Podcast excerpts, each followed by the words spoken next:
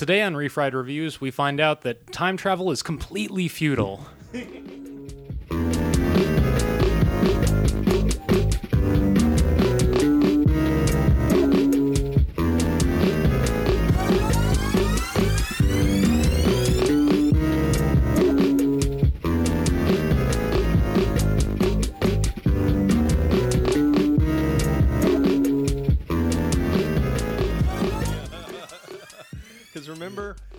you can't change the future. Because remember when you were in the future and it wasn't changed? it's because you didn't change it. yeah, it really sort of turns it on its head. The um, like, well, if time travel does work, then why didn't it change already? It's like, oh, it is changed already. It's just it didn't matter. Yeah, yeah, it's like reverse Terminator rules. like, I like Yeah, it. I like it. it's cool. Uh, yeah, so welcome back to Refried Reviews. I'm John. I'm JP. and uh, today uh, we we kind of really internalized the the, the wide angle weirdness of Alien Three because where where did we land on this one?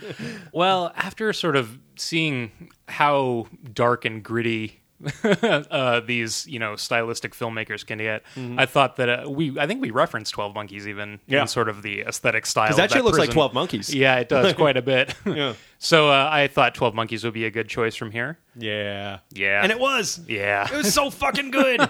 oh damn. Yeah, this was a longtime favorite of mine. Um, especially, I think, uh, watching so many movies in my high school years as a latchkey kid and stuff, and that um, the hamster factor was such an awesome special feature. Yeah. Sort of made an interesting movie to rewatch in the first place. You wanted to sort of dive even deeper. What's the hamster was- factor? I mean, I know what the, what it references, and Uh-huh. if you if you want to fill in our listeners on what the hamster factor is, it's why Terry Gilliam, while a genius, nightmare to work with. Yeah, I, I think the full title is like The Hamster Factor and Other Tales of 12 Monkeys or something. Yeah. Is uh, a documentary that's included on the DVD. Yeah. Which was just a really well shot, interesting, fly on the wall um, uh, amount of footage that was edited in this cool little DVD feature. And uh, if anyone has seen Lost in La Mancha, which was sort of uh, Gilliam's, was it his next movie or a few Uh, movies? I don't know what know. it. I mean, it was the man who killed Don Quixote. And I don't know when he was trying to make it.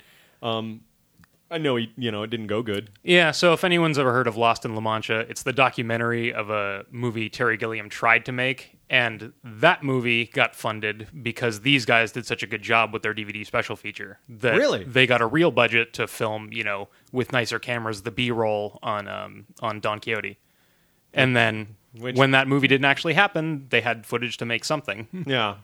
And that's how you end up with yeah. So, But, so uh, what is the eponymous hamster factor? So I actually didn't rewatch the doc, so I don't remember the exact details. But it had to do with uh, Terry Gilliam's insistence on sort of everything in the frame being perfect, Yeah. down to uh, it's in one of the future sequences, I believe, where there's the crazy intricate lab and the scientists and stuff.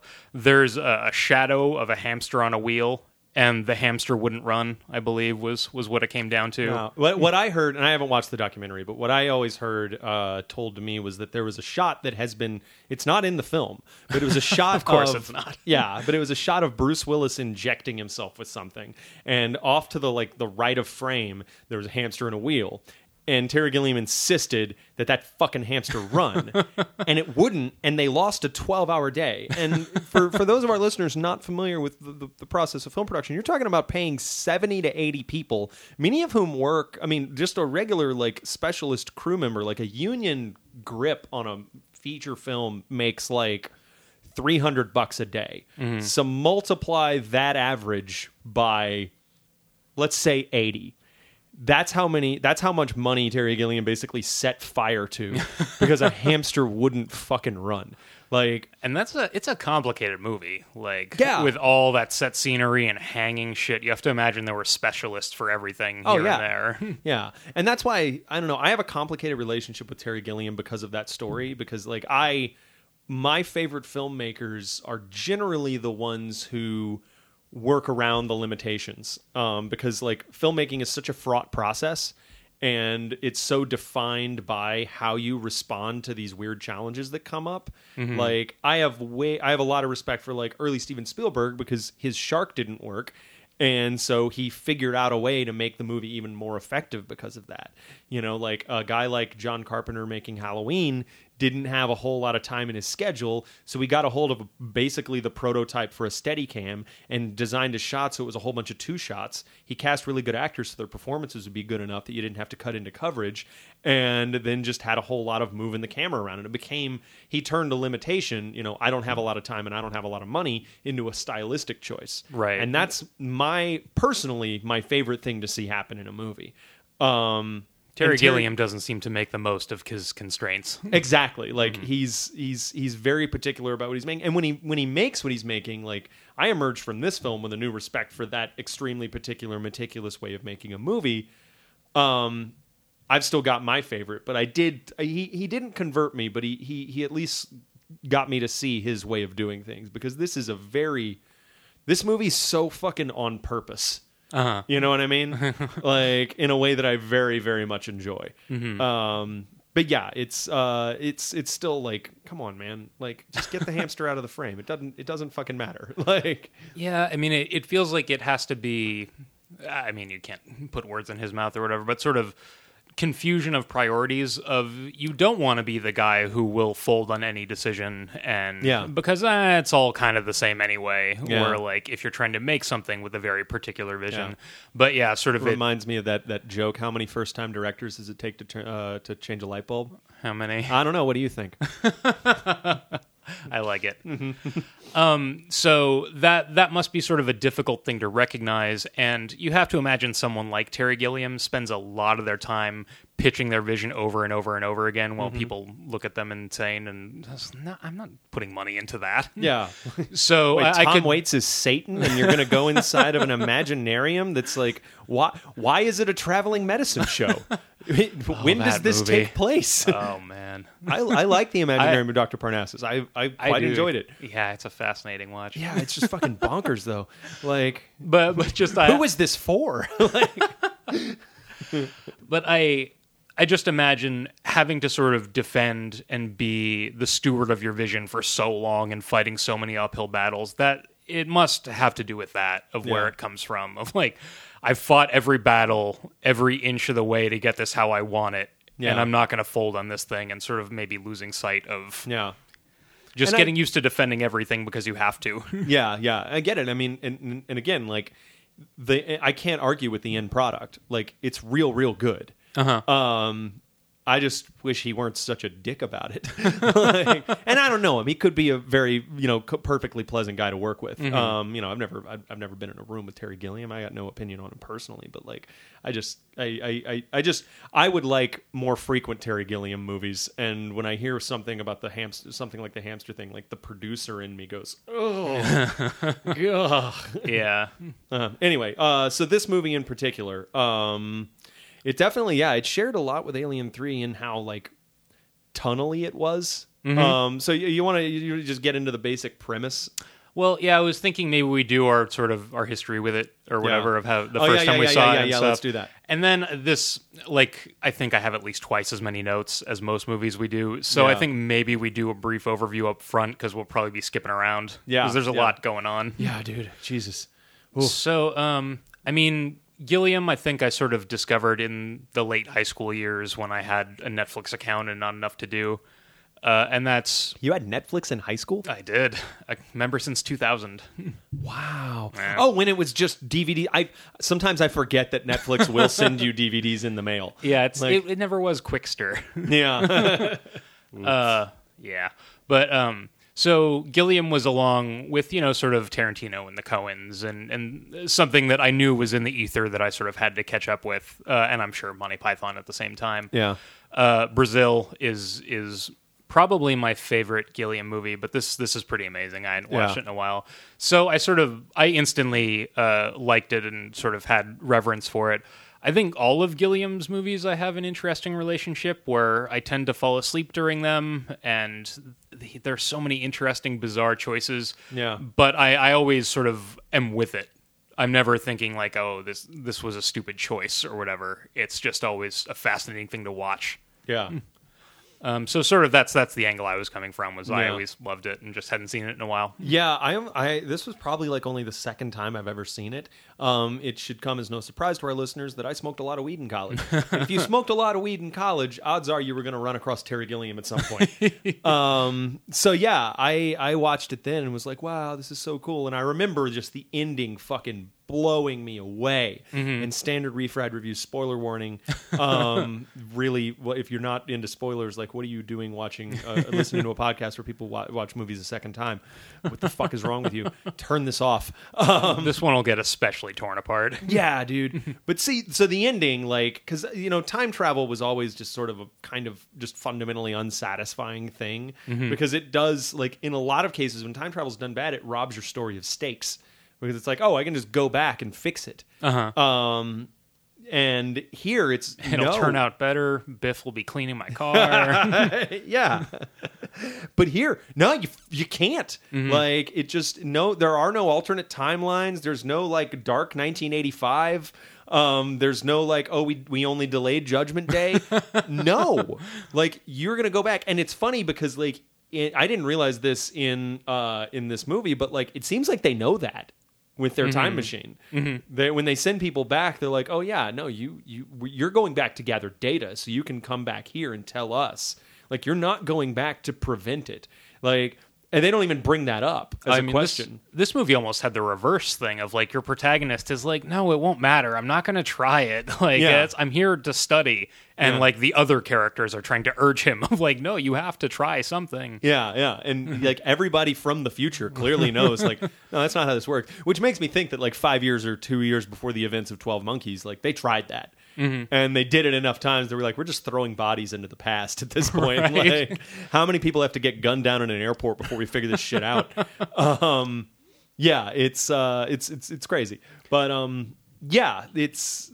Uh, I forget where I was. Oh yeah, so I, I watched it then and was like, oh my god, like this is such a more satisfying take. And I was super into you know your your dark nihilistic sort of uh, sort of universes. Um, and I still I still you know really enjoy that shit. I, I I'll watch a movie with a little more hope now. But um, then when I saw that, I was like, oh my god, that's such a mind fuck. And it remains an amazing mind fuck. Like I god, I I have such a fucking plot boner for how how it ends. Yeah. Um, oh God, I loved it when uh, spoilers for the fifth season of Lost when they were basically doing that on Lost. When you know fifth season of Lost, everybody gets sent back to the seventies for a minute and is trying to like fix it and they just they they can't. Like all they do is just make all the things that were supposed to happen happen. And then unfortunately they uh they then they kind of just copped out at the end with like no you can set off the nuke and then you're back in the present because it's a magical island. Um but that was that was my favorite part of lost as well was that chunk when they were in the 70s and just kept kept self-fulfilling all these prophecies. Well, I I sort of think of it as uh like Donnie Darko time travel rules Hmm. of sort of you can't really change things and you shouldn't because you know grave destruction could follow, yeah. And it's sort of an auto correcting universe that where like human fate and things like that are they seem to be known by the universe like yeah sort of there there is fate in the classical sense of this thing is supposed to happen and if you try and meddle with it it'll naturally fold back into the events that are supposed to happen yeah, yeah. so it's that that's sort of how i think of it it's like the donnie darko like the universe that can't be affected but is also kind of aware of human activity somehow Yeah, I mean, I, I I think from a like it's just kind of a matter of perspective. Mm-hmm. Like it's it's for me at least, it's not about like oh the universe senses that there's a threat and it corrects the timeline. It's no from the perspective of the future. That's what happened. Mm-hmm.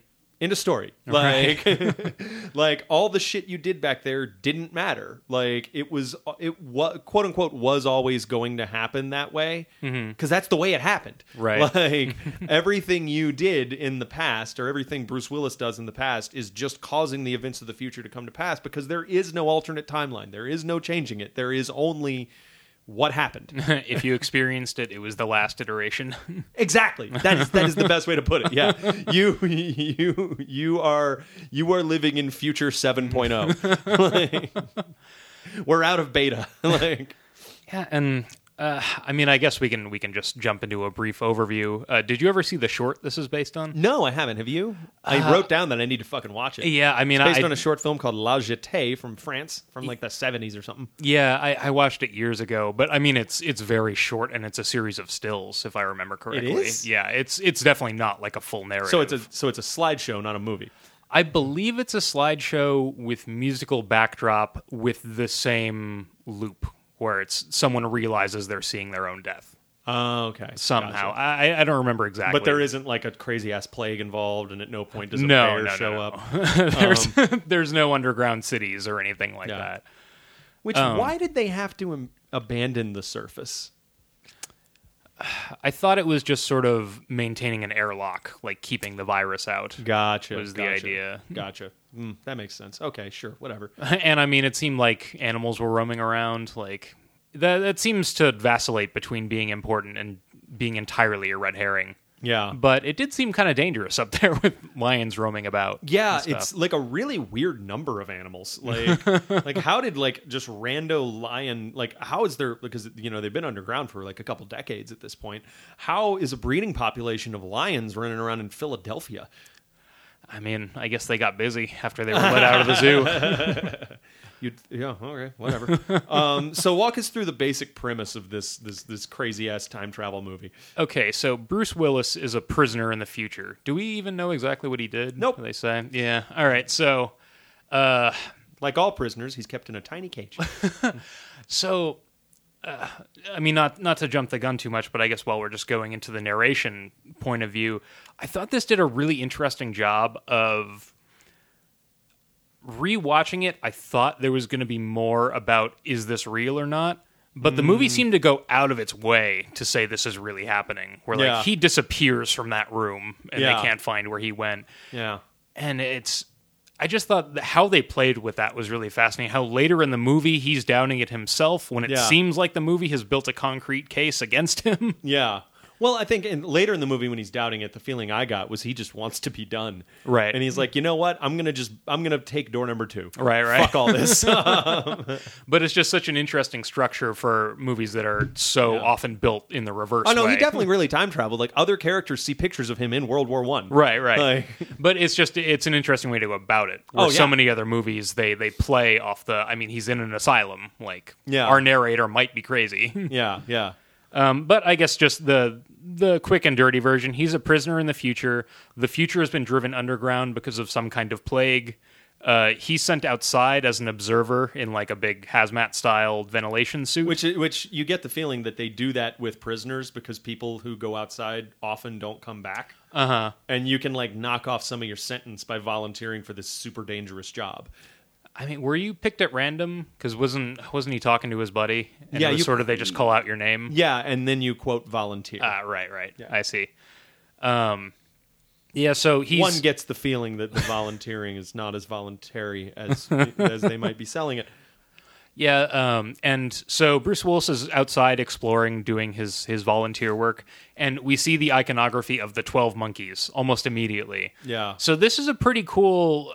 I mean, I I guess it's a red herring is probably the most accurate way to put One it. hundred percent a red herring. Yeah, yes. it, it doesn't seem to have much of an impact on, on the rest of the movie looking backwards. it's but, just a stupid thing that happened the same day. which is great that like even the opening credits sequence is animated monkeys like it's Yeah. it's a really it's a cool plot device Yeah. to use um so uh it seems in the future they they believe that the army of the 12 monkeys that has left left these emblems all over town uh, on the surface that they sort of let loose this plague as sort of vengeance on humanity or whatever it is Yeah. some sort of crazy movement and uh, they've driven humanity underground. Uh, Do they say how many people died? I mean, you No, get you get I- the sense there are tiny pockets. most of them. Yeah. Um, most of the people are dead. it seems like we have a a Snowpiercer train underground Yeah. kind of vibe. Like not a whole ton of people. Yeah. Somewhat more plausible than the Snowpiercer train. Somewhat. yeah, yeah. So uh, after Willis is is sort of um, done being used exploring the outside, he's uh, scrubbed down like the beginning of Shawshank Redemption. Yeah. and uh, he sort of is moved on to the next level of volunteering, which is traveling into the past as an investigator. Yeah. And this, uh, sort of what we alluded to earlier, they get right into the the scientist characters that are in charge of these crazy schemes. They get into you're not going back to change anything. You can't change anything. Yeah. You are going to try and get as much research as you can to help us in the future. Yeah. So I guess I guess in the modern sense that or in modern sense in the in the narrative sense that really is the present. Like Yeah. sort of what the scientists are doing is undefined in And the when- future. So they're trying to get information because it's still malleable. Yeah. Uh, Well, it's. I mean, it's. It's. Yeah, because even even when Bruce Willis is in 1996, he says things like, "This is the past," like in the present. Like he doesn't refer to 2036 or whatever that year is as the future. He calls it the present over and over and over. He says, "I'm in the past." This is this is an oil painting as far as I'm concerned. Right. Like, So- I cannot change this. So that does seem to sort of jibe with what they're trying to do is they actually can change things. yeah. So it's not the point of view where all time exists at the same time. Yeah. I mean, well, yeah. I mean, This seems to be more playhead on a VCR kind of thing. Well, it's it's it's again, I think a matter of perspective. Like, Well, they're operating under the assumption that they can change the future. Yeah, I mean, they they can change the future the same way you and I. Like, you could you could go into work tomorrow and you could quit your job, Mm-hmm. and you could start a whole. You could go to Mexico. I could uh, I could jump off a bridge. So that's Like, assuming that this is the present and this isn't the past. Yeah, well, then, but now, like, I we could do both of those. We could we could do any number of things. Um, so let's fuck. No. uh, but but if we go in if we go into the year 2036, then we look back and those choices have already been made. So if those scientists were to look back from the year 2065, then whatever they did in 2035 will have been done. But that doesn't mean that in 2035 they can't do whatever they want. Right. You know what I mean? Mm-hmm. Like, I feel like we might get a nosebleed talking about this movie. yeah, I feel like I've taken us off track. no, I mean, did that make sense though? no, no, I, I know what you're saying. I just think it's an interesting distinction that from this, Because I really thought I had it, and then I tried to say it with my mouth. I know what that's like. yeah, like, But yeah, I, I just think it, it's an interesting distinction that it's like, oh, the past can't be changed, Yeah. but then you're operating under the assumption that this is the present and we can change things. sort of Anyway. operating from a place of present privilege. right. Check your present privilege, Bruce Uh-huh. Willis. So, uh, so we've we've heard tell from uh, Bruce Willis and, and his cellmate that uh, people who go in for these more advanced experiments, you know, they sort of they lose touch with reality, and it sounds like a pretty dangerous proposition. Time travel's pretty shitty. yeah. Yeah. Um, expressed as whipping a camera by a picket fence or something like that. Yeah, It's it's, kind of yeah, that's just that's all that's all they're doing. Yeah. Um, so uh, they stick you in a tube and shine lights on you, and then you're in the past. Terry did not have a lot of money. He spent it all on the CGI bear or the, the, the giraffes or whatever. So I guess the time travel they they went a little bit being John Malkovich or just kind of dumped out somewhere Yeah. by the side of the road so don't have to deal with, you know, a, a Terminator time orb or anything like Yeah, that. you just kind of there you are. so uh It's also an extremely inexact science. yes. Which uh, that, that's this is why like again this might be my favorite kind of time travel is like shitty time travel. I love shitty time travel. Like your DeLorean with your little dial and everything. Like I mean obviously the DeLorean's awesome, but like it's another one of the many many things I love about Doctor Who is very often the Doctor does not show up where he wants to. like he has like eh, the the TARDIS is by his own admission a, a kind of an antique. Like he stole it from a museum. and, and he'll just pop up and be like, "Oh yeah, I fucking overshot this by 200 years. this is not a good look, guys." Yeah, and they're clearly still figuring it out. Yeah. Like how to do this stuff exactly. So just uh, real quick before we move on, I re- m- probably my favorite production design touch in this whole movie is the chair that they sit him in when they explain time travel to him. Mm-hmm. Like when Bruce Willis like gets led into this room and all the doctors are like 50 feet away behind uh, like a table, which again is is mirrored. There's a lot of like mirroring between the future and the past. Yeah, yeah. And even within the past, like I have a lot of shit I want to talk about in terms of just how sets are designed and how the camera works. Mm-hmm. But uh, like him being sat down mirrors, you know, him being sat down in front of the panel of psychiatrists when he's in the in the past. Uh, Mm-hmm. uh, talking, you know, in the asylum and everything, but they sit him in this chair, and then the chair just raises up twenty feet, and as if that wasn't cool enough, then this weird ass fucking sphere with monitors all over it gets stuck in his face, I God, I love that sphere. Oh God, I'd take that thing behind a middle school and get it pregnant if I could. Oh, That feels kind of like the uh, the Monty Python side of Yep. just having the row of doctors way back and stuff Yeah. like that. yeah, no, it's it's wonderful. Yeah, and sort of as you were saying about the mirroring in the in the future and the past. Yeah. I believe that that's totally like Gilliam style and a fascinating thing. But uh, when I mentioned earlier about the idea of it seems like they make a very concrete case that he's traveling in time. Yeah. Seeing stuff like that makes me wonder if there was ever a cut in mind that was more. Ambiguous. Yeah, Yeah. because there is so much Yeah. of that. Well, they do it within the past. Like the, the big one that stuck out for me was later, whenever uh, whenever Bruce Willis and the psychiatrist find the army of the twelve monkeys down in like the shitty part of Philadelphia, and they go in, like the camera pushes through all this foliage because we're in a jungle because monkeys, and then we see them inside there, and then it does the exact same thing when we go to Christopher Plummer's big banquet. Um, we push through a bunch of foliage to see them. And it's like, see, like the oppressors and the oppressed, they're all just a bunch of monkeys dancing around. And I'm like, oh, you're he's doing this over and over and over. Um, he even does it uh, like later with the well, that's actually a plot point when the when they see the pig head, um, when they're flashing the stuff. Anyway, um, so yeah, And I mean, I guess there could probably also be issues of his his mind is probably a bit scrambled as he's going Yeah. through all this time travel. So maybe his perceptions are, you know, they're making themselves more like each other. And, yeah, yeah. Um, so I keep saying I'm going to do a short synopsis and then not doing it. So I guess the the Sorry. real quick and blunt, ah, it's not your fault, is uh is so Bruce Willis has these visions from the very beginning of the movie that are pretty clearly flashbacks from when he was a small child. Yeah. And he's at the airport and he sees a man shot down and uh, a woman with blonde hair screaming no as security shoots him. Yeah. Um, and so this was uh, a, a traumatizing event that happens to him when he's young. He reveals later on in the movie it was a few days before everyone started getting sick, or a couple weeks, or whatever Yeah. he says. So this is one of his last memories being sort of above ground as part of normal world. Yeah. Um, and so he's sent back to investigate things, and a lot of stuff happens that we'll discuss. And the big sort of twist at the end of the movie is that he's watching himself be gunned down. Uh, yeah, in a uh, a late movie decision to try and actually thwart what happens in the future. He tries to chase down the guy with the virus and gets gunned down because the future can't be changed like that. I really want to cut in Nelson. yeah, we need more uh, more stingers or whatever on this Yeah. show. No, I meant into the movie. Oh. like I just want him standing next to little Bruce Willis just with a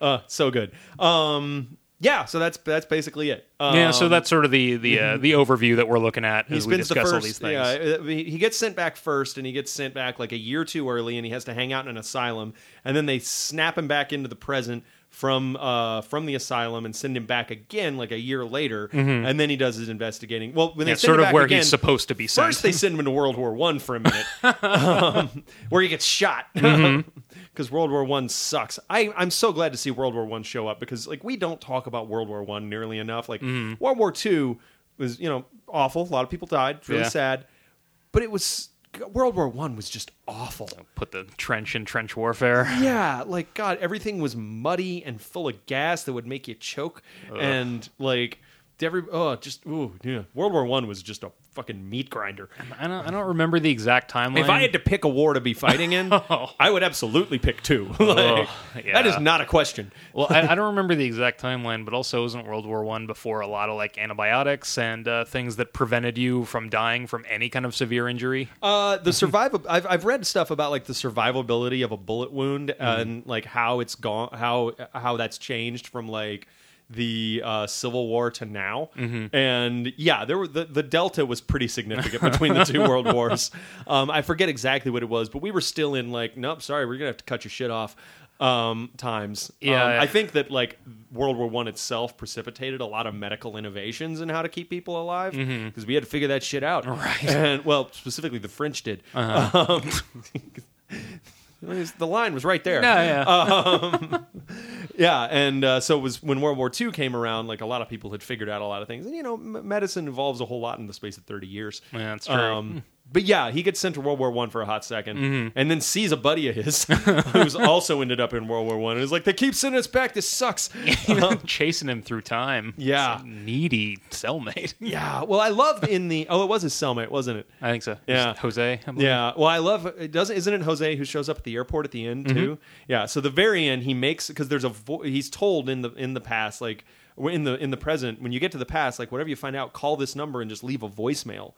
And uh, you know we'll we'll we'll help you. We'll get it here, and then that'll that's how you can communicate with us. Did he even know it was voicemail? Because he seemed to think that people were going to pick up when he called. Oh, Like, yeah, yeah, yeah, It, yeah. seemed like he was given very little information how any of this was going to work. Oh yeah, absolutely. He was chosen because he's good at remembering things. Here's a phone number. Off you go. Yeah.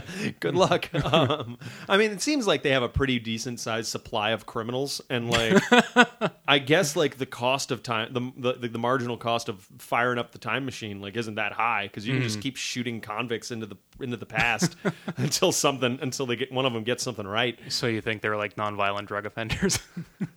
You know, probably. so they populate the past. yes.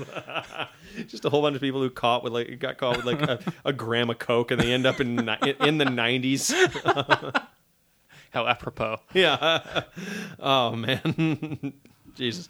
Anyway, um yeah, so where where do we start with this fucking movie, man? I don't even know. Um so uh, to, to begin with uh the like oh again in the very fir- one of the very first things that happens is that match. So we start on that flashback, and then the airport voice turns into the prison intercom. Um, so we're we're matching, you know, right from the beginning. We're Right. paralleling the pre- the present and the past.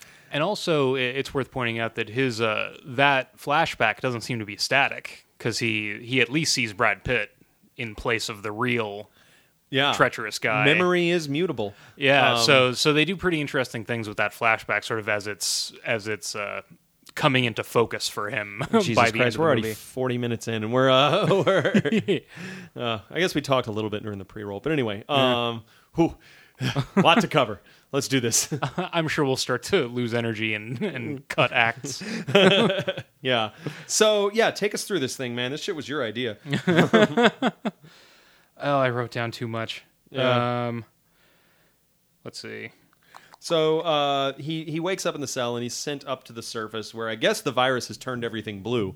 Um, is all I can figure. Like because it seemed like is it just winter up there and nighttime? Because like what I expected when he got up up was something more like oh look how nature's reclaimed everything, but it seems almost like nuclear wintry up there. Yeah. Um, Are we to believe that like all the nuclear power plants melted down with no one operating them? Because just for those of us listening, those of you listening at home, that's not how nuclear plants work. like pretty much all of them have a built-in failsafe that like won't nuke the world if we if there's not someone at the button. correct. Yeah, like we thought of that, everybody. Um, yeah. I mean, I, I just sort of assumed that it was the combination of no society and it was winter.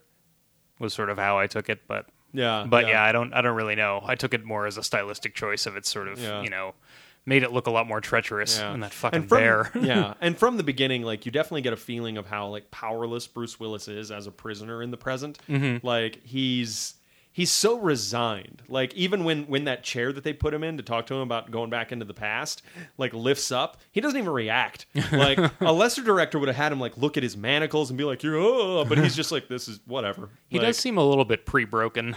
yeah, he's definitely like already been through enough of a meat grinder that he's like, like how much worse can everything be? like we're we're we're essentially tunnel rats, and I'm the rattiest of them all. So Fuck everything. So looking at my notes, I believe is, he's going to 96 and he gets sent back to 90 by accident, I think. Uh, yeah, Is that right? Yeah, either ninety or ninety five. Yeah.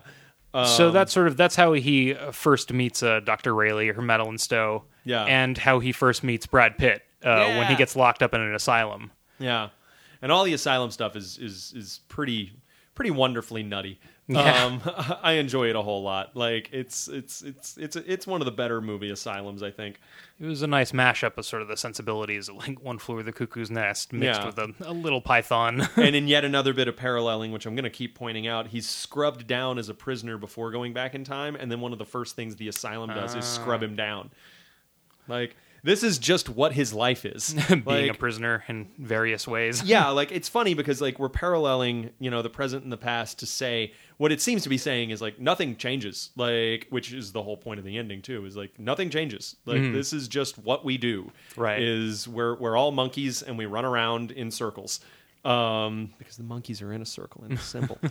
All 12. yes, all twelve of them. Um, yeah. So then, uh, yeah, go ahead. So he meets uh, Brad Pitt in an asylum. Well, I guess it's it's pretty much immediate, right? As he's sort of uh, Madeleine Stowe. We're introduced to her in the '90s as she's being told about a mental patient Yeah. who is sort of it took six cops Yeah. to bring him down, and he's ranting and raving. Yeah. And uh, I mean, right now we're not hearing a lot of great things about Bruce Willis, but he is not afraid to fucking drool all over himself and look pretty hideous throughout this movie. It's, You know, I think I think you know. Again, I don't know Bruce Willis, Mm-hmm. um, but if I had to guess, like the things that he seems passionate about, he really does like bring his A game.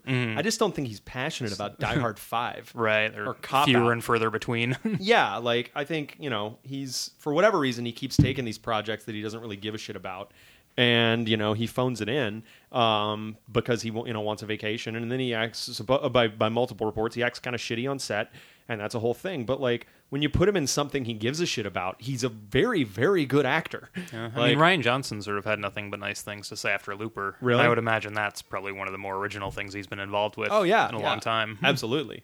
Um, yeah, that's a fucking great example.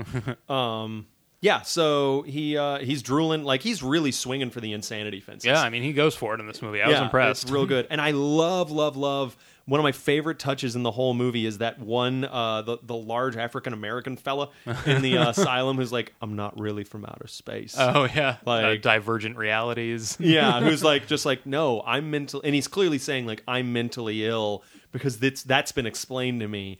And I actually prefer the reality in which I'm mentally ill to the one in which I'm from outer space. Mm-hmm. Um, which you know, now that I think about it, is a very nice foreshadowing of the decision that uh, Bruce Willis makes towards the end of the movie. Is like, fuck it, I'm not a time traveler. I'm crazy. I don't want this responsibility. It's like a garden. Like, what if Jesus had just decided, like, you know what?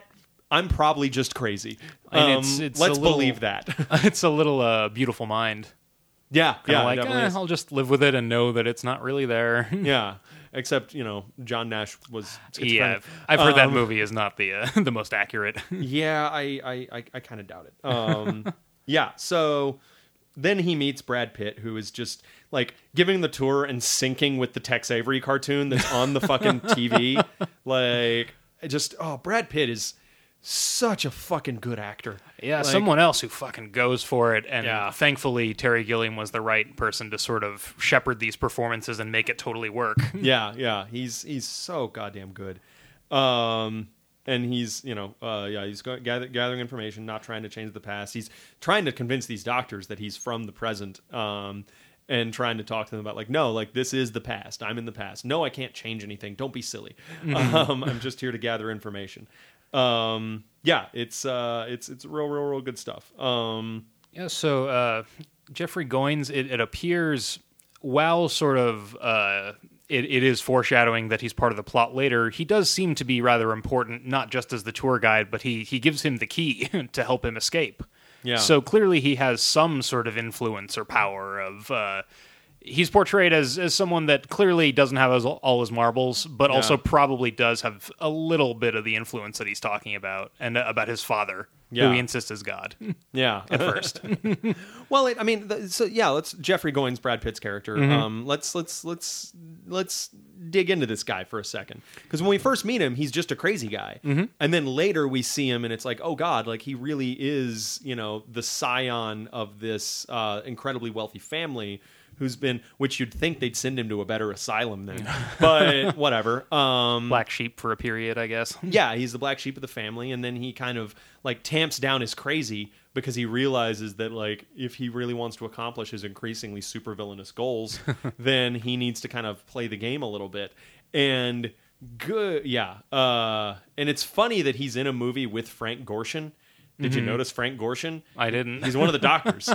Um, that's awesome. Yeah, and like and Brad Pitt is clearly just the Riddler. Like he's just being the Riddler Yeah. in front of Frank Gorshin. like That's that can't be a coincidence.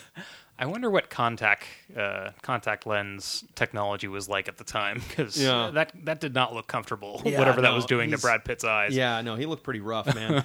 um, but yeah, they they he, they kind of get to know each other, and I, I kind of got the feeling that he just sensed a kinship in Bruce Willis of like, oh yeah, you're you're an idealist who's who's trying to fight for something you believe in too, an agent of chaos, and also you won't tell me to shut up.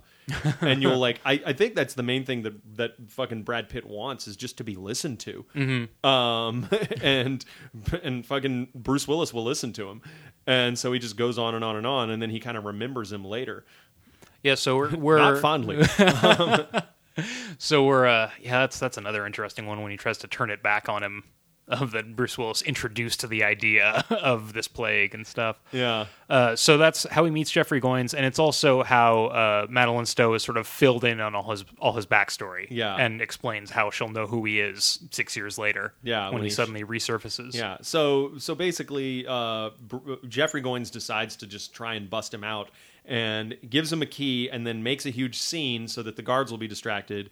And unfortunately, uh, Bruce Willis has just been dosed pretty heavily with a sedative. Yeah. So having a good Pulp Fiction style stumble around. yeah, so he almost makes it out, but then the guards get him and they put him in solitary and like strap him down. And then when they go back in the room, he's fucking gone, and he's in a cell in the present now. And there's a dude talking to him from the vents who might be a homeless guy in the past too. a great cut through the uh, sewer pipe or whatever it was, Yeah. or on the vent. Yeah. Um, we never see him in, in the present though, right? I don't believe so. I think Yeah. he's always a voice through the walls and through the vents. Yeah, and then we meet him in the past, and we're like, oh shit. Um, Yeah, who that that introduced another thing is when Madeleine Stowe attacks the homeless guy later, you know, accosts the homeless guy later Yeah. and he doesn't seem to know what's going on. It's like is this time travel taking over someone? Like is there some other influence? It's like an Agent is- Smith kind of situation? yeah, yeah. Okay. Or is he just sort of has is that time traveler's brain kind of scrambled as well and that's why he doesn't seem Yeah. to know what's going on? Is it just kind of Gilliam fucking with things like kind of in a Brazil or style? is he in the past before he's like run it, been filled in on the whole Bruce Willis thing? Are we meeting that guy at an earlier point in his personal timeline? Yeah, that's a good point. I mean, I don't know. I'm I'm Yeah. just spitballing here, but maybe that's what's going on.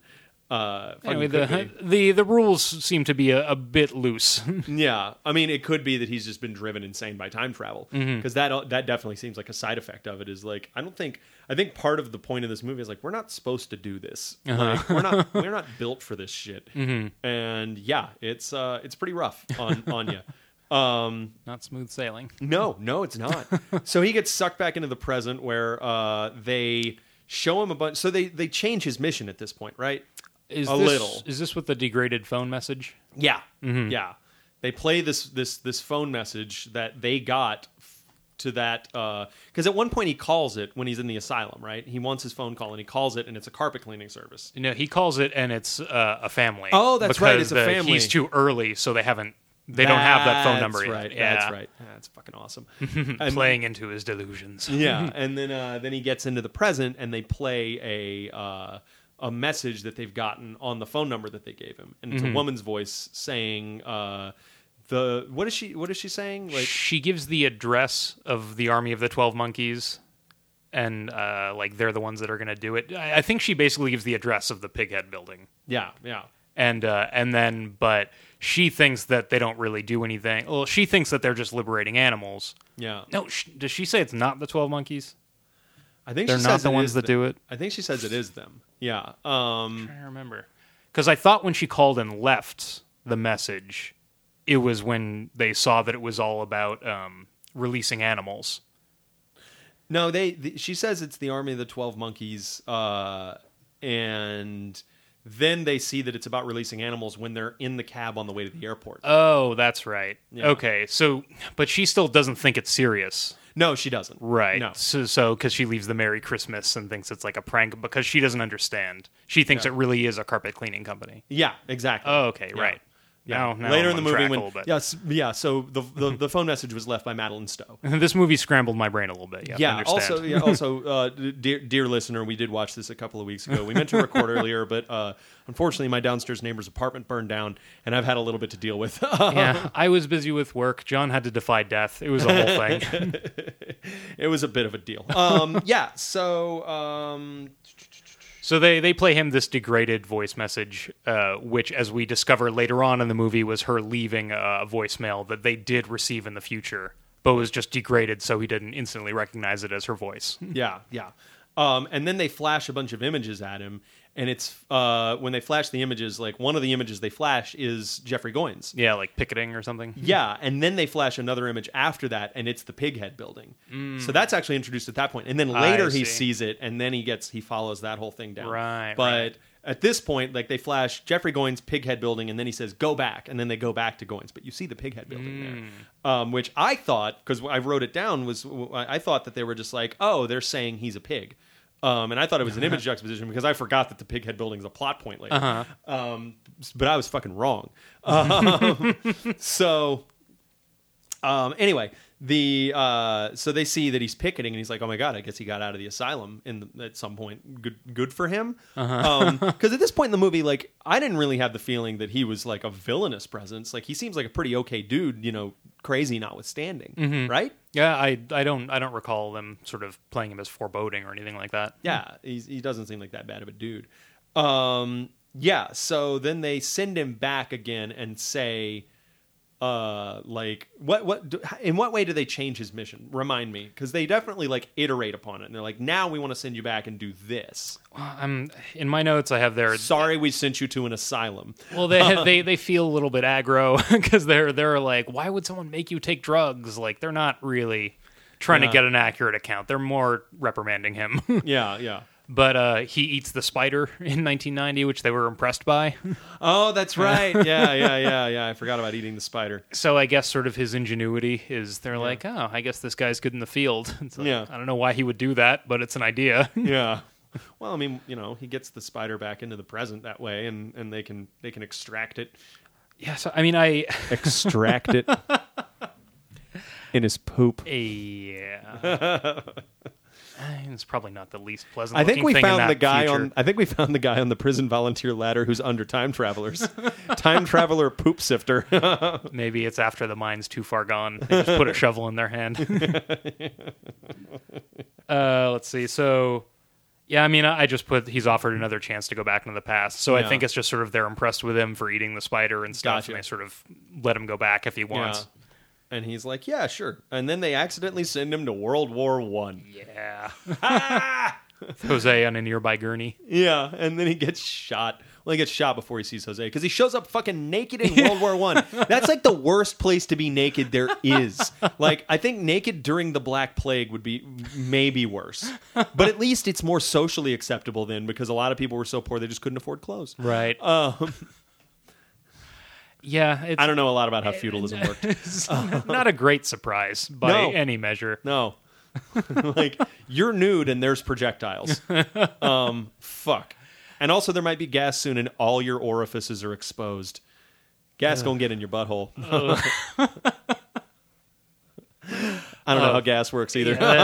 There must be settlements from testing that at Yeah. some point. Uh, it's good So after our, our brief interlude in uh, in World War One, Yeah. we snap forward to 1996, but we don't immediately see Cole. We see uh, Dr. Railly giving a presentation about how uh, the world may end. yeah, yeah, like apocalyptic visions and how that relates to mental illness or something. Yes. and then and then sinister character actor A shows up. and as this is the second time we've seen this movie, that's the guy. Yeah. And we know it. They put him this early in the movie, and he's talking to her about the apocalypse. Fuck yeah, it's it's actually pretty fucking obvious the second time around. 'cause, like, Yeah. random character actor who's in, who's the villain in so much shit shows up and talks about the apocalypse for a second because this was like a year after he was like the secondary bad guy in fucking The Rock. Like he's never a good guy in anything. Sure. Um, yeah, very good character actor. I wish I remembered his name, but he's he's like he's like one of the five that guys. Like uh, you know, This time with a ponytail. yeah, throwing you off. Um, Yeah, so uh, she's talking, and then he uh, and Bruce Willis meets her outside the talk and kidnaps her. Mm-hmm. And then Bruce Willis, right after the kidnapping, puts in some of just the best acting I've ever seen of his when he freaks out about music. Yeah. like I I almost don't have anything like this. I almost Aw. cried. like he's so wounded and like he goes like it's the same guy who was so resigned and hopeless and like you're you're seeing like sunlight hit his soul for the first time maybe ever. after he hears a commercial and thinks he's being talked directly to. yeah, it's so good. yeah. um and yeah, he he he like it's it, you watch all these things that he has like let die in himself come back in that moment and it's just it's just heartbreakingly beautiful because you also if you've seen this movie before know what's going to happen to him yeah. and know that like this is all he gets. Um, And also uh, a sweet moment of of her seeing him yeah, as you know more than he he's pretty violent in the beginning and he goes on to murder people in front of her so Yeah. you kind of needed some some moments for her to understand what he's going through and believe absolutely. him And also, like if if it, it it speaks to like the if he is delusional and he's not, but if he is in her mind, it's got to speak to the rigor of his delusion. Like, look how like because a lot of the times, I mean, I don't. I'm, I'm, let's just make a list of shit I don't know a lot about. One of them is mental illness, and I would imagine that when someone comes into uh, into a schizophrenic situation and says like, "Oh, I'm uh, I'm Joan of Arc" or something like that, like they cling to that delusion and they they uh, you know sort of play a scripted version of it, and then when it's attacked, they they they they get threatened. But what they don't do is like react so authentically with such pathos in this situation. I could be completely wrong, but I think in in terms of like movie schizophrenia, that's how it plays in films. And this isn't real schizophrenia. This is movie schizophrenia, um, because Twelve Monkeys is a movie. It's weird that I'm explaining that.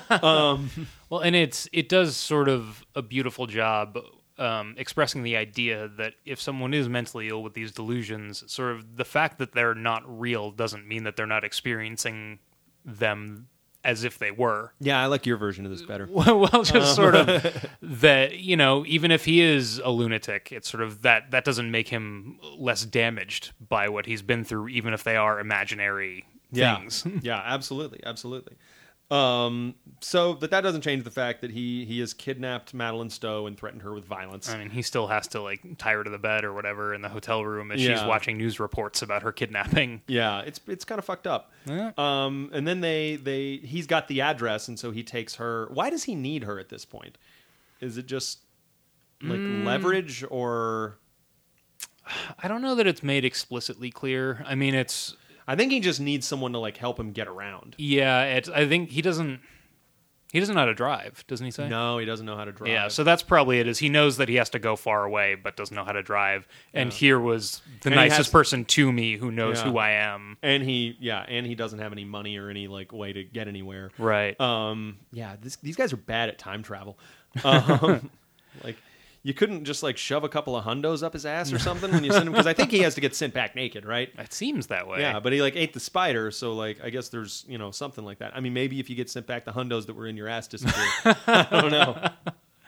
So I guess Jose maybe got sent back a little earlier in World War One and found a uniform. I guess Or so. he yeah, just got lucky. yeah. I mean, they needed bodies. Like they probably, if if Bruce Willis hadn't gotten shot so fast, they probably would have just thrown a uniform on Right. him too. Um, just wipe the gangrene off and Yeah. put on this guy's uniform. Exactly. Wipe the gangrene off. It's also on a on one of these car rides where they're driving, where sort of the uh, the magic bullet for convincing her is revealed, where uh, a boy is Yeah. is he missing? Yeah, Or they a think he's in a well? There's a boy in a well. Yes, that's right. They they yeah the, they're the news down, like, reports are there's a boy a in a sandwich. They send, out Yeah. a, a- they send out a sandwich monkey. And clearly, this has sort of captured the nation's attention, and Yeah. anyone with a heart feels terrible about this story and Yeah. stuff. And uh, at first, he's just flippant and doesn't seem to care at all. And then later on, he sort of blurts out that he's hiding in a barn. yeah. So that's why he's not worried about it. Yeah. Um, and then later, Madeleine Stowe hears that that turns out to have been true. Yeah, so that's that's probably the biggest character moment for her in terms Yeah. of being convinced. Then when you add on the bullet on top of it, it's Yeah, yeah, gets because they harder do to pull. fight. Yeah, because they do pull the bullet out of his uh, leg and say, "Oh wait, this is from 1911 or Mm-hmm. whenever." um, so yeah, he uh, the first place he goes is to see the army of the Twelve Monkeys, and he goes in and finds out that uh, that Jeffrey Goines has kind of abandoned them and gone back to the loving bosom of his father, who is the one developing. I think at this point he figures out that he's developing the plague, and this is when we get to go to that crazy dinner party where uh, fucking Brad Pitt uh, turns it back around on Bruce Willis and is like, "Yeah, I am going to release a plague. It's going to be awesome, and it was your idea, dick." Ha! Remember when you were telling me? Yeah. Remember? No, I don't. Yes, you do. No, I don't. Yes, you do. And this is when we get that great push in through the foliage that, that matches the Army of the Twelve Monkeys with these fat cats who are hanging out with Christopher Plummer. Like everybody's just monkeys, man. um, it's it's fucking great. Um, I also I thought there was something really great about how the action was staged of sort of Bruce Willis running from people and knocking them out of the way. Yeah. It was incredibly clumsy Yeah. in the way that something like that would be. Yeah. of he's like tumbling over tables and stuff Yeah. like that. And I, I remember thinking that was just really viscerally staged Yeah. and well done from a like yeah, someone with no training, like just Yeah. you know, kind of like a caged animal. it's the same thing. Speaking of Bruce Willis, that I love about the fights in Die Hard. Like there is no kung fu in Die Hard, Right. Like there's like a dude throwing haymakers. I love that so so much, and just a guy getting beat on. Like there's no grace to any of the fight. just a bunch of big trashy Europeans. Yeah, and that, like, there's no grace to it. There's just I'm gonna find a heavy thing and beat your head against to it against it until you stop moving. Uh, it's so fucking good. Um, but yeah, I love it. And then he he manages to escape from the party and then uh, gets back to Madeleine Stowe, who's been waiting for him outside. And then he just disappears in a creek. Well, this was the uh, you think he may have killed her. They're still playing it. We don't know how bad he is because he uh, Oh, yeah, he approaches her with duct tape or something like that, and she's like, "What are you doing?" And it turns out he he locked her in the trunk when Yeah. he was off uh, at the party. Yeah. You went to a party? I forgot about that. Yeah, it's real good. Um, and this is, of course, after he's taken her down into a homeless encampment, and a couple people have attacked her, and he's murdered them um, because he's a savage dude. Um, yeah. So that was the the first uh, meeting with homeless guy. Was Yeah. he, he basically was that kind of what happened? Was he gave Bruce Willis a message and then he tried to f- sort of follow to see what else was going on in this Yeah. homeless encampment? yeah, and then there were just two rando homeless dudes who were like, "You got pretty teeth."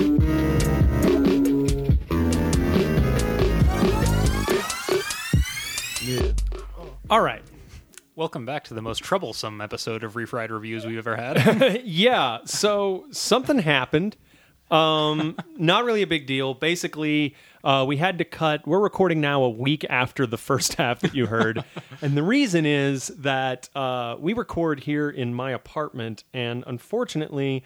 Um, my girlfriend had a little bit of a household mishap, um, which resulted in a uh, small trip to urgent care and five stitches. She's fine, Yeah. um, but we did need to take a break to uh, to clean up a little bit of household blood and uh, and then get five stitches done. So uh, everything's cool now. I thought I'd be a nice guy and let you deal with that. Yeah, no, it was uh, JP was awfully magnanimous. uh, did a lot of really just some wonderfully encouraging words as as uh, as we put put pressure on a uh, on a wound. um, yeah, so uh, apologies if we repeat ourselves or anything like that. Um, it is a week later, even though through the magic of podcastery, you listen to all of this in the same moment. The internet has changed the world. Yeah. Just like 9 11 changed everything. Those are the two. yeah. That's it. Hit the nail on the head. Uh, yeah. All right. Um, so when we last left off, uh, excuse me, I'm just going to make a quick microphone adjustment here. Yeah. All right. So when we last left off, um, I believe Bruce Willis and Madeleine Stowe were in a homeless encampment, and Bruce Willis had just beaten a man the old-fashioned way to death. to death. Excellent. yeah. Um, so take us from there, man. Yeah, so uh, I mean, I thought that was kind of a cool choice that they keep him pretty scary throughout this movie. Like it's not just emotional bonding that sort of gets better and better and better between the two. Like Yeah. she she clearly loves him and knows that he was trying to defend her or whatever. Yeah. But just sort of keeping him a frightening, intimidating, Yeah. like caged animal figure, I thought was a cool choice for It- this late in the movie. It kind of makes you wonder if in the back of his head, Terry Gilliam didn't have a cut in mind where it was more ambiguous whether or not uh, Bruce Willis was crazy. Because as we've talked about, like he, uh, it's it's. I feel that it's made pretty clear that he's he's on the level with what he's hmm. expressing. But on the other hand, like when he is in 1995, he like there's a lot to call it into question. And part of hmm. that is how much of a threat he is during this whole sequence, like tying her up in the hotel room and uh Taping her up in the trunk. yeah, taping her up in the trunk and like this whole homeless encampment thing where like someone comes after her and like he's clearly defending her honor, but he's also a savage. Which you know, to go back to the original point, he is a fucking criminal. Mm-hmm. Like this isn't a good guy, even in the future. Like we don't we don't ever know what he did. I don't believe. Yeah, I don't believe so. Um, but like they say has like a violent history and they, they hint at it or something. Yeah. So there you go. Violent fucking history. um, I wonder if there's more of that backstory on the cutting room floor. I don't know if we really needed it. Um, I mean, we get it. Like, Yeah, I mean, I, I thought it was a cool choice, he's a but bad it- fucking dude. Yeah. But sort of how complex this movie is does lend itself to like I wonder if this was found in editing or if it's as written. Yeah, or- yeah. yeah. It's intriguing. Yeah, it's, it, it, it's it's a really interesting thing from a process standpoint, just because like I can't, and I'm obviously not even a twentieth of the filmmaker that fucking Terry Gilliam is, but like I, you know, I've made a couple of movies, and mm-hmm. I can't imagine making a movie that way. Where like we're gonna go in all these directions and we're gonna find it in the cutting room, uh, uh, in the cutting room. Like I can only imagine like okay, here's the exact story I want to tell. Here's how I'm gonna tell the story. Let's go out and shoot the things we need to tell the story and come back and put them together. Like do you do you think that is more to sort of coming up lower budget and figuring stuff out? Like, do you think you would be interested in trying it with unlimited resources, or is it more your actual your approach is much more direct? my the process I just outlined is very much a function of limited budgets. Um, because I mean, when I write, I usually write based on locations that are available and actors that are available and like things I know I can put together. Um, so, and I've said before that like I don't think at this point in my life I have like an uh, a 2001: A Space Odyssey in me or anything like that. That's of like similar ambition or like an Inception. If you're one of those people that liked Inception. You don't have the third world changing thing Yeah. buried deep in your brain. yeah exactly like i i can't just take you know the canvas of the imagination and like throw it all out there i have to have a starting point of like okay you have these three things you know like i I can only cook a good meal Iron Chef style, I guess is what I'm saying. you have an hour in shark heads. Go. Um, I but- wonder. I wonder how much of of his process comes from a being an animator, where you are in charge of every aspect of everything, and then Oh, I think that's a huge part of it. Yeah. but also sort of combined with a sketch background, which seems much more like we could rewrite this whole thing on set, and yeah. so that that is really sort of an interesting synergy. I never really thought about. Well, and those before. two things are so diametrically opposed, like the meticulous nature of animation plus the loosey goosiness of sketch. Mm-hmm. You know, where I mean, I don't think they they didn't they didn't shoot uh they didn't like broadcast Monty Python live or anything like that. It was all it was all taped. Right, right. So that means that like were they even in front of an audience or Yeah, that I don't know. yeah. Well, I mean, even if they were in front of an audience, they could just say like, "Oh yeah, that version of Dead Parrot didn't work," Uh-huh. and it's only a five minute sketch, and we got three cameras. Like, let's just shoot it again, and like let's make make X Y Z adjustments because the crowd didn't react. Of course, then you risk, uh, risk the crowd going stale, so they probably just would pipe in more laughs or something. Right, right. Um, also, there's no such thing as the dead parrot sketch not working. yeah, that's true. it's real fucking funny. Oh, yeah. My, I, I do prefer fruit self defense, but that's just me. um, when John Cleese releases a tiger, that's that's fucking gold. I just feel like the, the ex parrot. Like there, there are so many things you can scream at people from that sketch. more. yeah, no. Now we no we, we, we sound like eleventh graders. Okay, so sort of in the Cole stability, uh, Yeah. I also I wrote down that the during that whole homeless encampment thing, the crazy preacher comes in and screams "You're one of us" at him.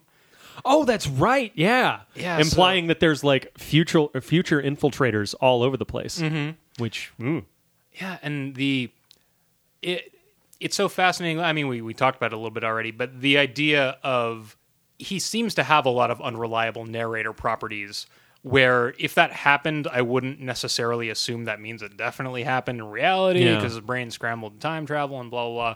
But as as we've said, like there are scenes without him where impossible things happen. Yeah. So it seems pretty clear it's not supposed to be presented that way. Yeah. But yeah, that was a lot of interesting twists here with keeping it kind of vague of how these future agents operate. Yeah. Uh, let's see. So after they get out of the encampment, that seems quick, to be I- fine. I, I, real quick, I do want to say that like I, I'm not entirely sure this whole time travel operation's that well organized. um, like we can't discount the possibility that these people might just universally be shitty at it, Right. And like just throwing convicts into the past, like like like you would, you know, Willy nilly. Yeah, like you would noodles at the wall to see what sticks. like Well, wasn't the didn't didn't crazy homeless voiceover in the vents have a you know science isn't an exact science all the time or something like that? science is not an exact science. Which I believe is also something that, uh, speaking of Christopher Nolan, uh, David Bowie as Nikola Tesla says in The Prestige. Oh, nice. Yeah, um, underrated movie by the way. Yeah, that's a good one. Prestige is good. I think it's. Uh, I like it better than Inception or Interstellar. Actually, Hmm. um, I don't really like Interstellar. I'm a big Inception fan. I liked Interstellar, but am am very aware of all the issues with it. Yeah, I liked Inception better before I started listening to Harmontown. Mm-hmm. And have you listened to the early Harmontowns? Like start from the beginning. no, no. Yeah, he did not like Inception. like, he just keeps going on about how fucking dream within a dream within a dream. That's like an idea that a fifth grader would have, and I can't unsee it. Like, I do love Dan Harmon, where I, I do feel like I enjoy seeing him shit on things, even if I love them. yeah, yeah, because he's he's yeah he shits on them in you know a right way. He gets himself into the right kind of drunken tizzy. Yeah, his his apoplexy is is super entertaining. anyway, so, so, this Bruce movie- Willis killed a couple dudes. yeah, and seems to just kind of wander off because then they uh, they immediately see sort of the building that they're searching for. Which was it? Did he remember the pig head from the images he saw? I think he did. Yeah, I see. Yeah, Um, so this is where we're we're introduced to the um, what was this? This was the we're introduced to Goines' assistants, who you know he sort of has turned on them and sold out, according to them. yeah.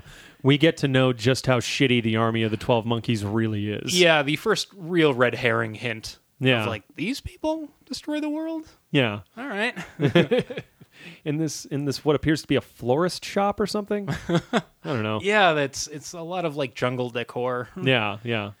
So uh, they chat for a while. That we sort of pick up the the whole thing. I think we already discussed it last week of Yeah. sort of Brad Pitt sort of switching sides and Yeah. is now um, working, you know, with then we his get father. that. Then we get that. Uh, you know, m- m- graphic match of pushing through the foliage to get into the army of the Twelve Monkeys, and then pushing through the foliage to get to Christopher Plummer with a southern accent for hoity-toity dinner.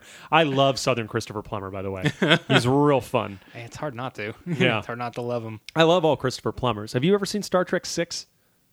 Uh, which one is it? It's uh, the Undiscovered Country. That one I don't The one so. with, oh, it's yeah, it's real good. Uh, Nick Meyer, who directed two, came back for six. Oh. Um, and I think he wrote it too. But it's I think the second best one. It's real, real good. And uh, and I didn't uh, know he ever came back to do more. Christopher Plummer plays an evil Klingon who has this great line.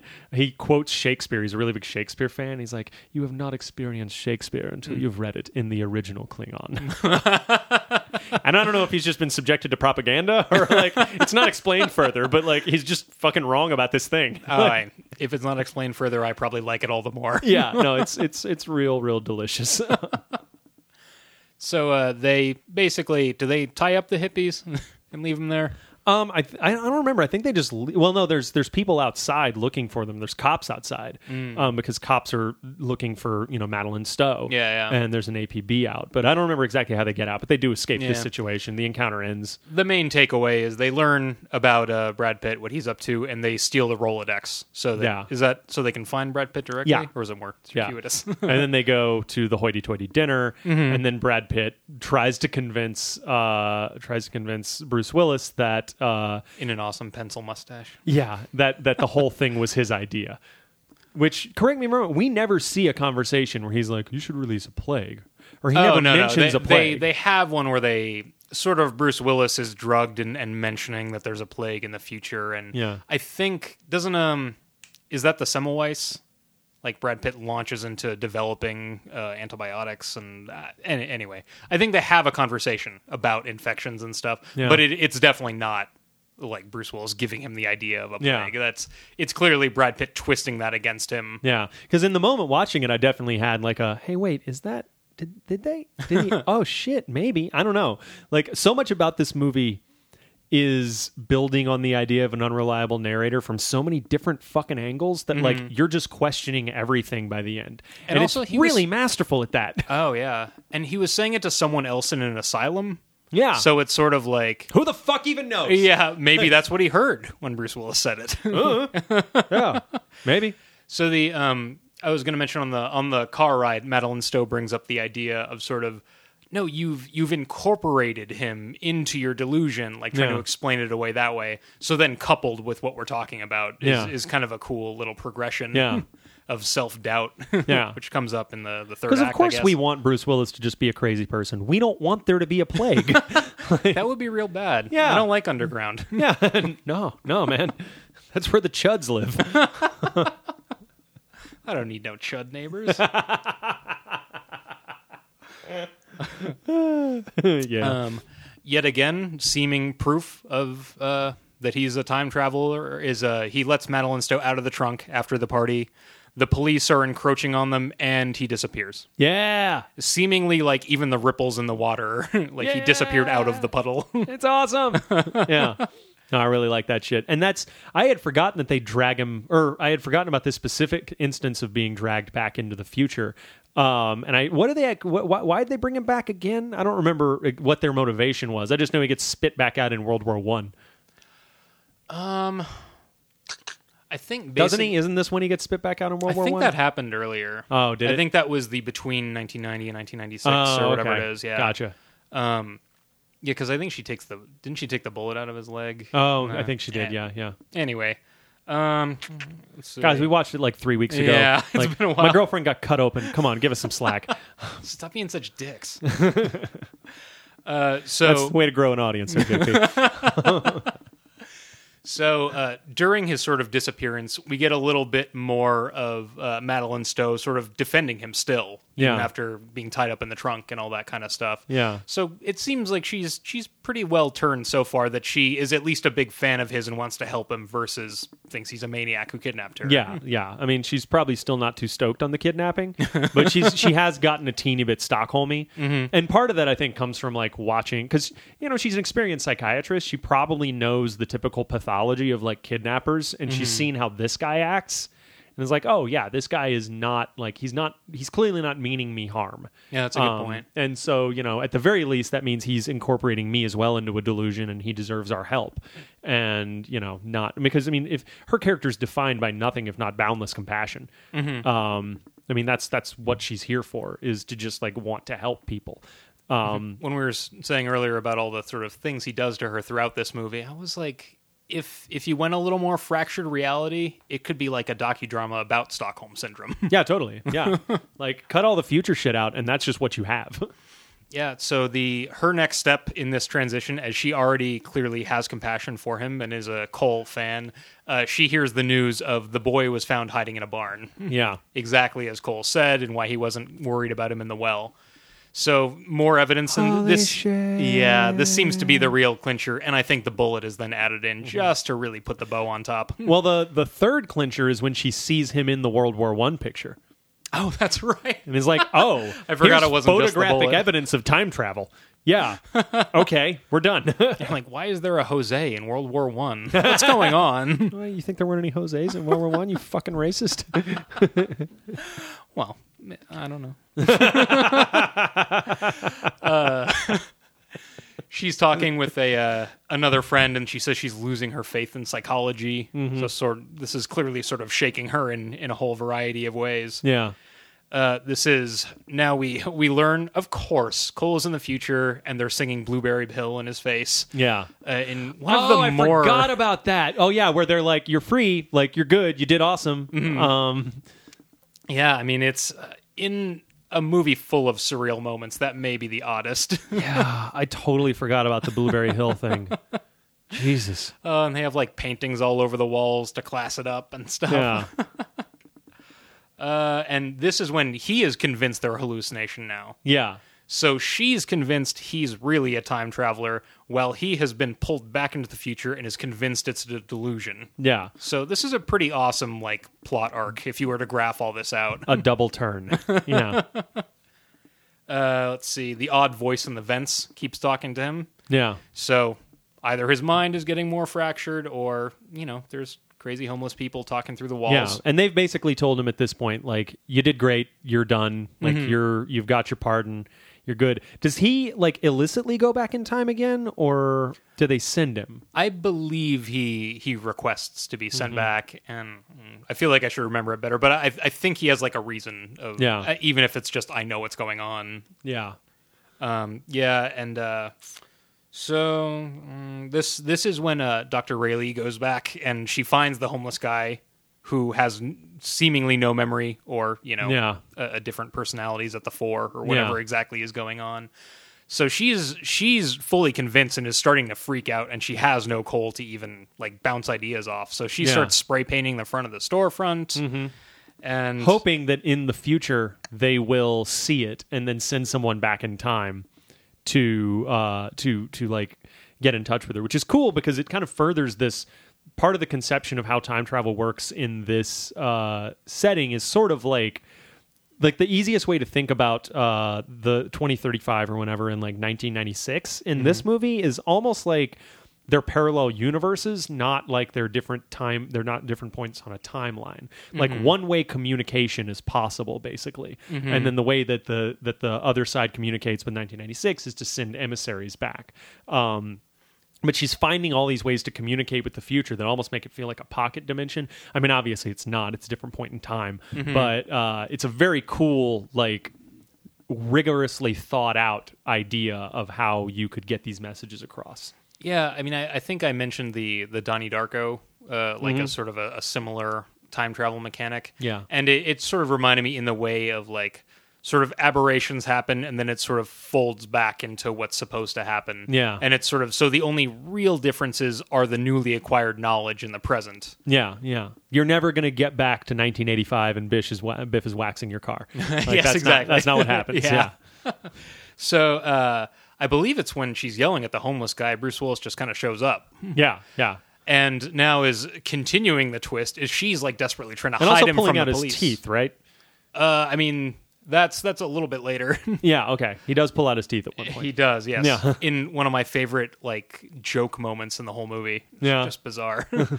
uh, but it's sort of playing even more on the twist of now she is trying to hide the fugitive while he is raising his hand to try Yeah. to find the nearest policeman. yeah, Uh, so now she's desperately trying to convince him that he's right. yeah, And uh, this is when they go into the hourly hotel. yeah, yeah. Do you remember if I talked at all about this? I know I wanted to bring it up, but something that I thought was really awesome that I never really noticed before is I don't know if it's the Python background, I don't know if he's just a funny guy, but there are a bunch of big laughs like right at the end of this very dramatic movie in the third act right before the not at all funny climax. Yeah. So it is kind That's of really a- interesting. Yeah, It's Because like a- the, really the, big The hourly hotel is is is wacky.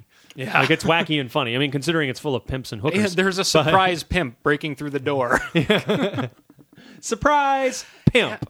so I mean, whether it's just he thought that was funny and put it in there or not, I think it's it's a really cool mechanic to. It's 100 percent unnecessary. That's for damn sure. Oh, absolutely. Like- but the sort of letting letting your audience loosen up. Yeah. Like you like your characters, they seem to be getting along on a similar goal now, and you have a few big laughs in there, and then boom, like the big dramatic end.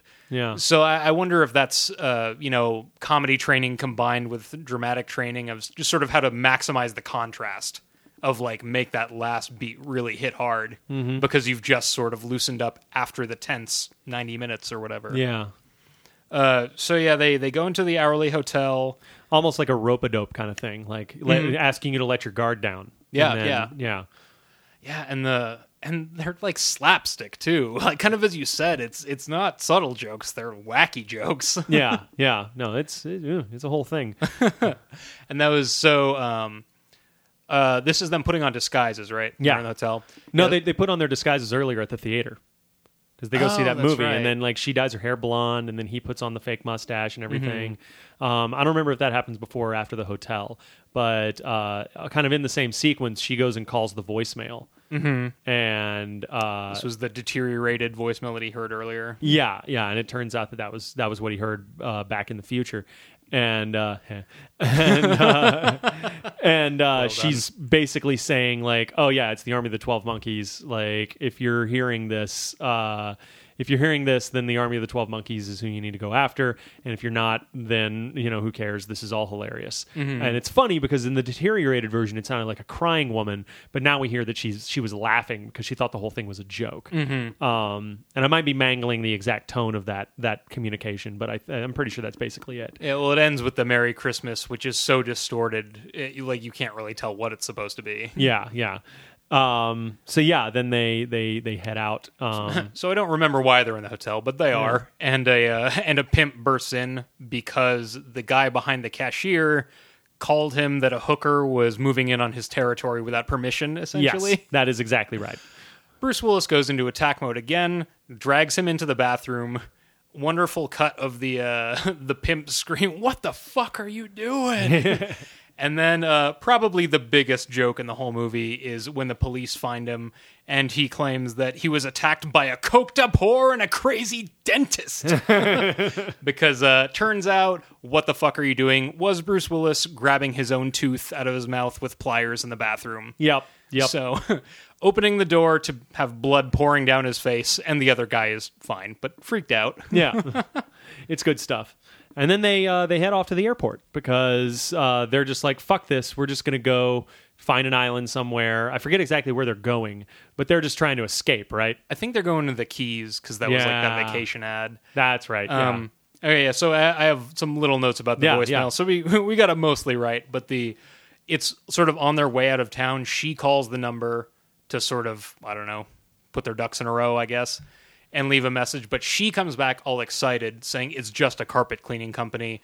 That's she right. says That's why she was laughing. Yeah, she says what she said, and then he finishes her sentence. So this seems incontrovertible evidence at this point Yeah. that he would know the rest of this message, Mm-hmm. and now they both know that it's it's real.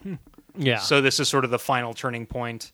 And were they just trying to get away, or were they going to the airport for any particular? they were going to the airport to just get out of town because they were like, okay, it's going down, and we're just going to try and escape and like you know get get as far away from everything else as we possibly can so that we don't get this plague. And apparently, the way you do that is go to the Florida Keys and not you know the South Pacific or something.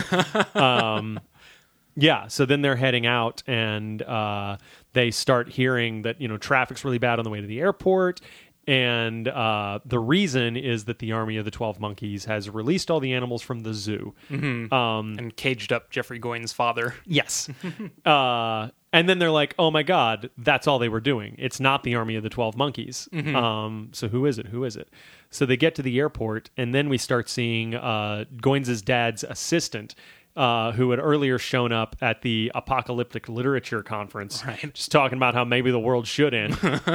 hint, hint. Um, and he has uh, at some point earlier, uh, the people in the future, or no, Bruce Willis or somebody has listed all the places where the virus first showed up, and then you see that he uh, he goes up and gets his ticket, and then he the list of destinations that the steward that the uh, ticket uh, attendant gives him is the list, and you're like, oh, he's about to disseminate the virus. That's Right. incredible. Um, and I love when he's going through airport security and he pulls open the vial and just waves it under that guy, and that guy's just cool with it. Yeah, like, the uh, the least climactic extinction moment ever shown on film. Yeah. starts with a TSA dude. Yeah. and the guy's just like, "No, no, I believe you." And I'm like, "Did you did you not hear him say viral samples? Once again, pre 9/11, things were different. it did change everything." you could wave samples in people's faces and not think twice. Oh man, back in the 90s, I used to wave my samples in people's faces just all the time. That's what they called me, man. They called me Johnny Sample Waver. wow. Uh, that's wonderful that your name is John. Yeah, it comes in handy from time to time. Yeah. Um, so they get to the airport, and poor Bruce Willis's uh, mustache is coming off, Mm-hmm. and they're trying to keep it on, and they're both just kind of intoxicated by like romance at this point, in the way Yeah. that people in Terry Gilliam movies get. and he threw he's throwing out uh, more sort of weird meta quotes about uh like every time you see the movie it's different because you're different and then sort of mirrored with how his flashbacks have changed based on his experiences so terry gilliam's having a lot of fun He's talking about us, you guys. Yeah. So his mustache has fallen off, and as I mean, I I, I have I can't remember the first time I saw this movie, but I imagine it's probably getting more and more obvious that she's looking more and more like flashback lady. Yeah. and he's looking more like guy who's gonna get shot. yeah, he, he, I don't remember how clear it was that like whether or not he had put that together. Mm-hmm. Like, they like when they get to the airport, he starts he starts going like, I feel like I've been here before. Yeah. And which is sort of like, is this time travel stuff, or is it just him as a little boy? He remembers it. yeah, yeah. Yeah, so it, it feels like they start dropping hints faster and faster Yeah. as the moment approaches. And then there's that great moment where he makes that phone call to the carpet cleaning service and says like it's not the army of the 12 monkeys like um, basically saying that was all a red herring like it's somebody else and uh, yeah then then he turns around and like a, a time traveler just shows up and he's like what we got your message. And we have time travel so of course i showed up right now. Yeah, which is cool. Yeah, and we uh, we catch a glimpse of the little boy in the background, which is kind of neat. oh yeah we do. Yeah. yeah that's cool. Yeah And uh, so yeah, the doomsday moment. Yeah. TSA once again ruining the world. yeah god they, they really just a net loss for humanity I've actually heard that TSA people are big fans of podcasts. and, Like podcasters are some of the people treated nicely, so maybe I should roll that back a little bit. Oh yeah, no. We're you, listen. The average rank and file TSA officer is just doing their job. like you guys didn't make this policy. Mm-hmm. Like you saw a job opening and you took it and you're doing your job to the best of your ability. That's totally fine. I we know. just our our our truck is with the lawmakers, sir. I mean, you're just kind of like Nazis, but it's okay. I mean, you're just Remember getting we were it gonna- done. remember how we were going to dial that back? oh, yeah, it's not how you do that. oh, okay. Shrink in the audience. All right. Well, it's a good thing we don't cut these. Yeah.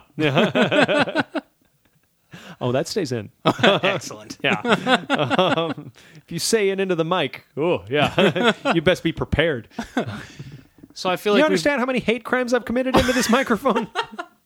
You want to listen to the last 20 episodes? I hope that's the first time that sentence has been uttered. yeah, probably. so, yeah, the movie ends. yeah, I mean, I feel like we've done a ton of lead up, so I don't really know what to say about the moment. yeah, basically, it's they dramatic. They figure out that it's uh, it's it's ponytail '90s action movie bad guy, Mm-hmm. um, and uh, then Bruce Willis pulls out his gun and starts running. Baby Bruce Willis sees adult Bruce Willis chasing Uh, after him. Jose gave him the gun, right? Jose gave him the gun, Yeah, yeah, right. and was like, and it's I like that it's like clearly a World War One gun that has like the little ring on it that you Uh-huh. can clip onto your belt and everything, like they had in World War One. He's like, thanks for this old timey ass weapon. Probably has the like straw to tamp down. it's full of wadding. Um, yeah, and they uh, he takes aim, he fires, misses, and uh, I guess the TSA doesn't think to stop the guy he was shooting at when he was screaming like that guy. That guy's got like they just didn't do that. Um, whatever.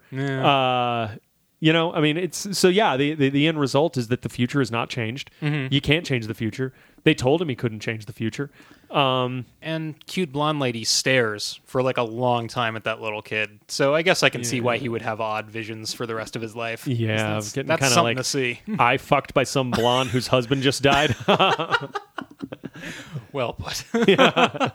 I'll stick with a nine year old man. I'll tell you what. So I think, sort of plot wise, the last uh, the last thing I wanted to mention was so one of the future scientists is sitting on the plane next to uh, the culprit, Yeah. and I feel like when I first saw this, it felt a little more like just like kind of a weird mind fuck moment. Yeah. of like, oh, this will this will get him, but uh, with it being a little more vague.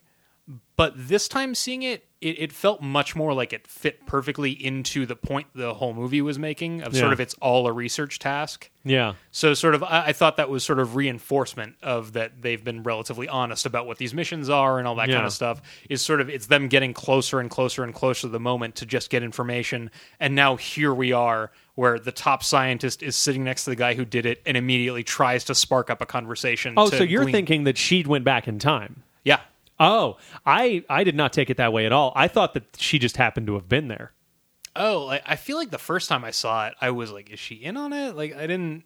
I didn't, even think about that. Your understand. explanation makes way more sense. So that that like, to me, the first time th- it was the first time I saw that ending where I was like, "Oh, okay." I feel like that is actually a capper that makes sense. Of sort of like the research has been getting narrower and narrower and narrower. Bruce Willis figured out eventually that it is this guy. At some point, the plane is just going to be full of people from the future, and that guy. yeah, exactly.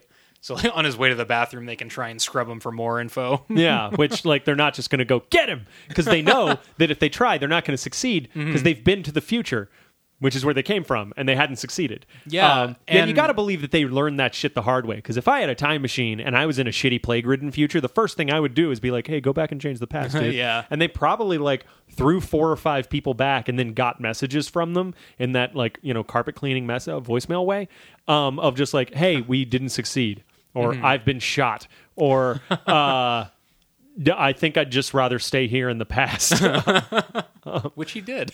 yeah, I mean, uh, presumably there's plenty of people who didn't end up on a battlefield in World War One. They just ended up in like you know, just like you know, 1961. I mean, maybe they've tossed dozens of inmates back, and he's like the first one anywhere close. Yeah, like how many just you know got shot back into 1949 in Brazil? Uh-huh. or the positioning the Earth wasn't right, so they spawned a second off when the Earth was hundreds of thousands of miles from oh, there. Oh, Jesus, that's a nightmare, dude.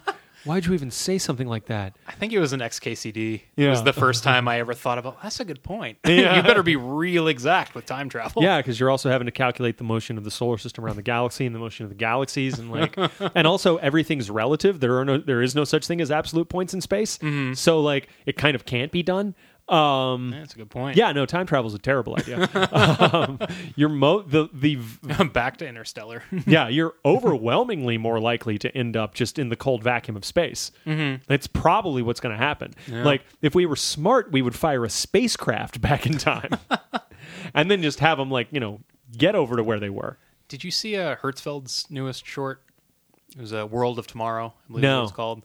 There's a thing in that where like I think the world is coming to an end, and they figure out uh, teleportation. Yeah. but people get more and more desperate as the world is coming closer to an end. So there's like discount last shot. I might as well try something, which leads to a ton of people like teleporting into the middle of a planet or teleporting into the sky and suffocating instantly. oh, Hertzfeldt. He's Yeah. my kind of sense of humor. Yeah. Oh Jesus, that's fucking grim. yep. Um, yeah, and then uh, then the whole thing ends with just uh, baby Bruce Willis in the parking lot watching the the plague plane take off, and then then credits, and we're done. Yeah, it feels like saying the cycle repeats. I mean, that's not exactly accurate, but it is kind of a weird, gruesome time loop for him in particular. Yeah, no, this is just what he's what he's always what he was always going to do. Yeah. Like, if he is the playhead, I guess he is the needle skipping on the record. Yeah. Like if it's from his point of view. Yeah, yeah, for sure. yeah, so yeah, that's my uh, that's my favorite time travel rules. It's funny because uh, last night I uh, was at Cinespia for a double feature of Back to the Future and Back to the Future Two, nice. and um, yeah, Back to the Future rules very different from uh, from Twelve Monkeys rules. A lot of disagreement on the nature of time travel. Uh-huh. Um, Causality has half happened, so you're just fading away as opposed to disappearing. Yeah.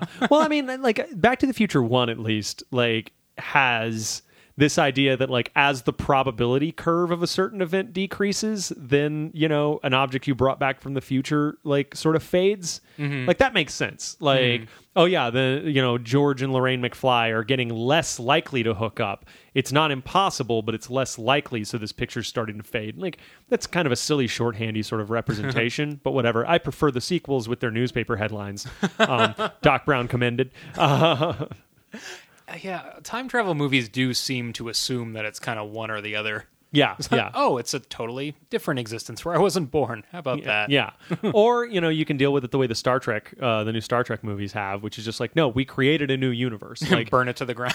yeah, it's just, I mean, which logically makes sense. Like, yeah, as soon as, you know, we went back into the past and gave people access to future tech, like everything splintered off. Not to say that the, the other future didn't happen, but uh, yeah, we're over here now. And that's, uh, that's what we're doing. Um, yeah, that definitely it feels like a an outside human understanding way that it might work in theory. I mean, Yeah. obviously, I don't know that much about you know Well, there's crazy school- super physics. there's a but yeah, the of idea quantum- of like the, they don't have to reconcile. Like it's split off, and that's, That's how it, it. works. yeah, yeah. No, there's. I mean, there's a school of physics that says that every decision or every interaction between like subatomic particles spawns a parallel universe. Do you know who came up with that theory? Who? The father of E from the Eels, Really? Mark Oliver Everett II. Wow. Also, everyone should read Mark Oliver Everett III's book. Oh, he has a book. Mm-hmm. Huh. It's an autobiography about his fucked up childhood and the uh, the audio book. His book. crazy physicist dad. Yeah, it's it sounds like he was basically raised without supervision. They were like one of those hippie families. Mm-hmm. Um, but uh, do you do you listen to the Eels or Yeah. have you seen them live? I've never seen him live, but I know their music decently. He has like a persona, not Mystery. Like, there, right, right. But I mean, there's like a person on stage called the Chet. And Yeah. I, I assume he's a member of the band, but I don't really know for sure. But I think he read the audiobook and uh, they play song interludes like between the chapters. That's kind of cool. so yeah, it was a pretty awesome audiobook. Yeah, that sounds for great. what it's worth. I didn't know Mr. E's uh, dad came up with that theory though. But it's not like it's a it's a theory that's taken seriously in academic circles, right? Like Oh, I mean, it it's was- not it's not like uh, it's not the way people talk about Ayn Rand as a philosopher. Like I this is mean- one that is actually like regarded. he was like hired by the government during the Manhattan Project times to he this was not someone passing out stapled flyers like, Yeah. Um, so yeah, I mean, given that that idea that like if on a micro level every subatomic interaction creates a new parallel universe, then on a macro level every decision you make creates a parallel universe or any number of parallel, parallel universes. If that's true, then Star Trek rules is probably the best rules. Um, where like no, a big thing happened and now we're just in a new universe and nothing that was going to happen is necessarily going to happen. You know, and we can't unlike Back to the Future rules where you can go back and, you know, make bad 1985 never happen. Uh, we don't have that option. Um, all that we can hope to do is if we did go back to the inflection point and change it, we would create a third parallel universe where we had done that. so it's the reboot gold theory Reboot gold? like the gold standard of reboots yes.